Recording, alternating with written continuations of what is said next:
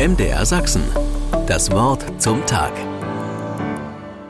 Beim Essen lassen sich manche Dinge klären. Die Absprachen für den Tag und die Aufgaben, die noch zu erledigen sind. Auf politischer Ebene werden auch wichtige Einigungen beim Essen vorbereitet. Beim Essen werden auch Geschichten erzählt.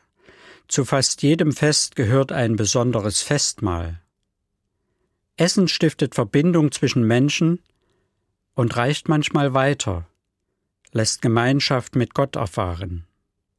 Heute ist Gründonnerstag und heute Abend wird mit der Erinnerung an das Mahl Jesu mit seinen Jüngern das höchste christliche Fest eröffnet. Drei Tage, die den Tod Jesu und seine Auferstehung begehen. Das Mahl selber, das vielleicht wie ein Sederabend zum Pesachfest war, steht in der biblischen Erzählung ganz im Zeichen der Gefährdung und Krise der Gemeinschaft. Es verläuft nicht ganz harmonisch, die Verunsicherung ist mit dabei. Es scheint sich niemand am Tisch sicher zu sein, ob er zu Jesus zu stehen vermag. Einige behaupten es kräftig, aber werden sie es können? Ich kenne diese Beunruhigung auch aus unserer Zeit. Was bedeutet es, in den Konflikten dieser Tage Wahrhaftigkeit zu leben, zu Jesus zu stehen?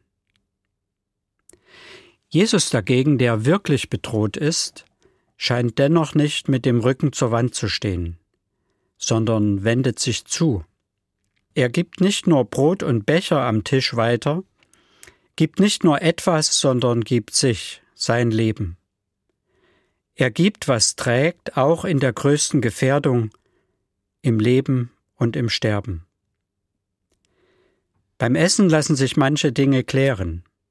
Ich weiß, dass das wirklich nicht immer stimmt und manche Mahlzeiten auch gründlich schiefgehen können. Aber trotzdem sehe ich im Tisch des Abendmahls ein Versprechen, das weitergeht. Auch wenn Verunsicherung und Zweifel bei uns bleiben, sind wir doch beschenkt mit Gaben zum erfüllten Leben und ermutigt zur Hoffnung, dass Gottes Zukunft Klärung bringt, wo wir das jetzt noch nicht sehen können. So möchte ich weitergehen in dieses Osterfest. MDR Sachsen. Das Wort zum Tag.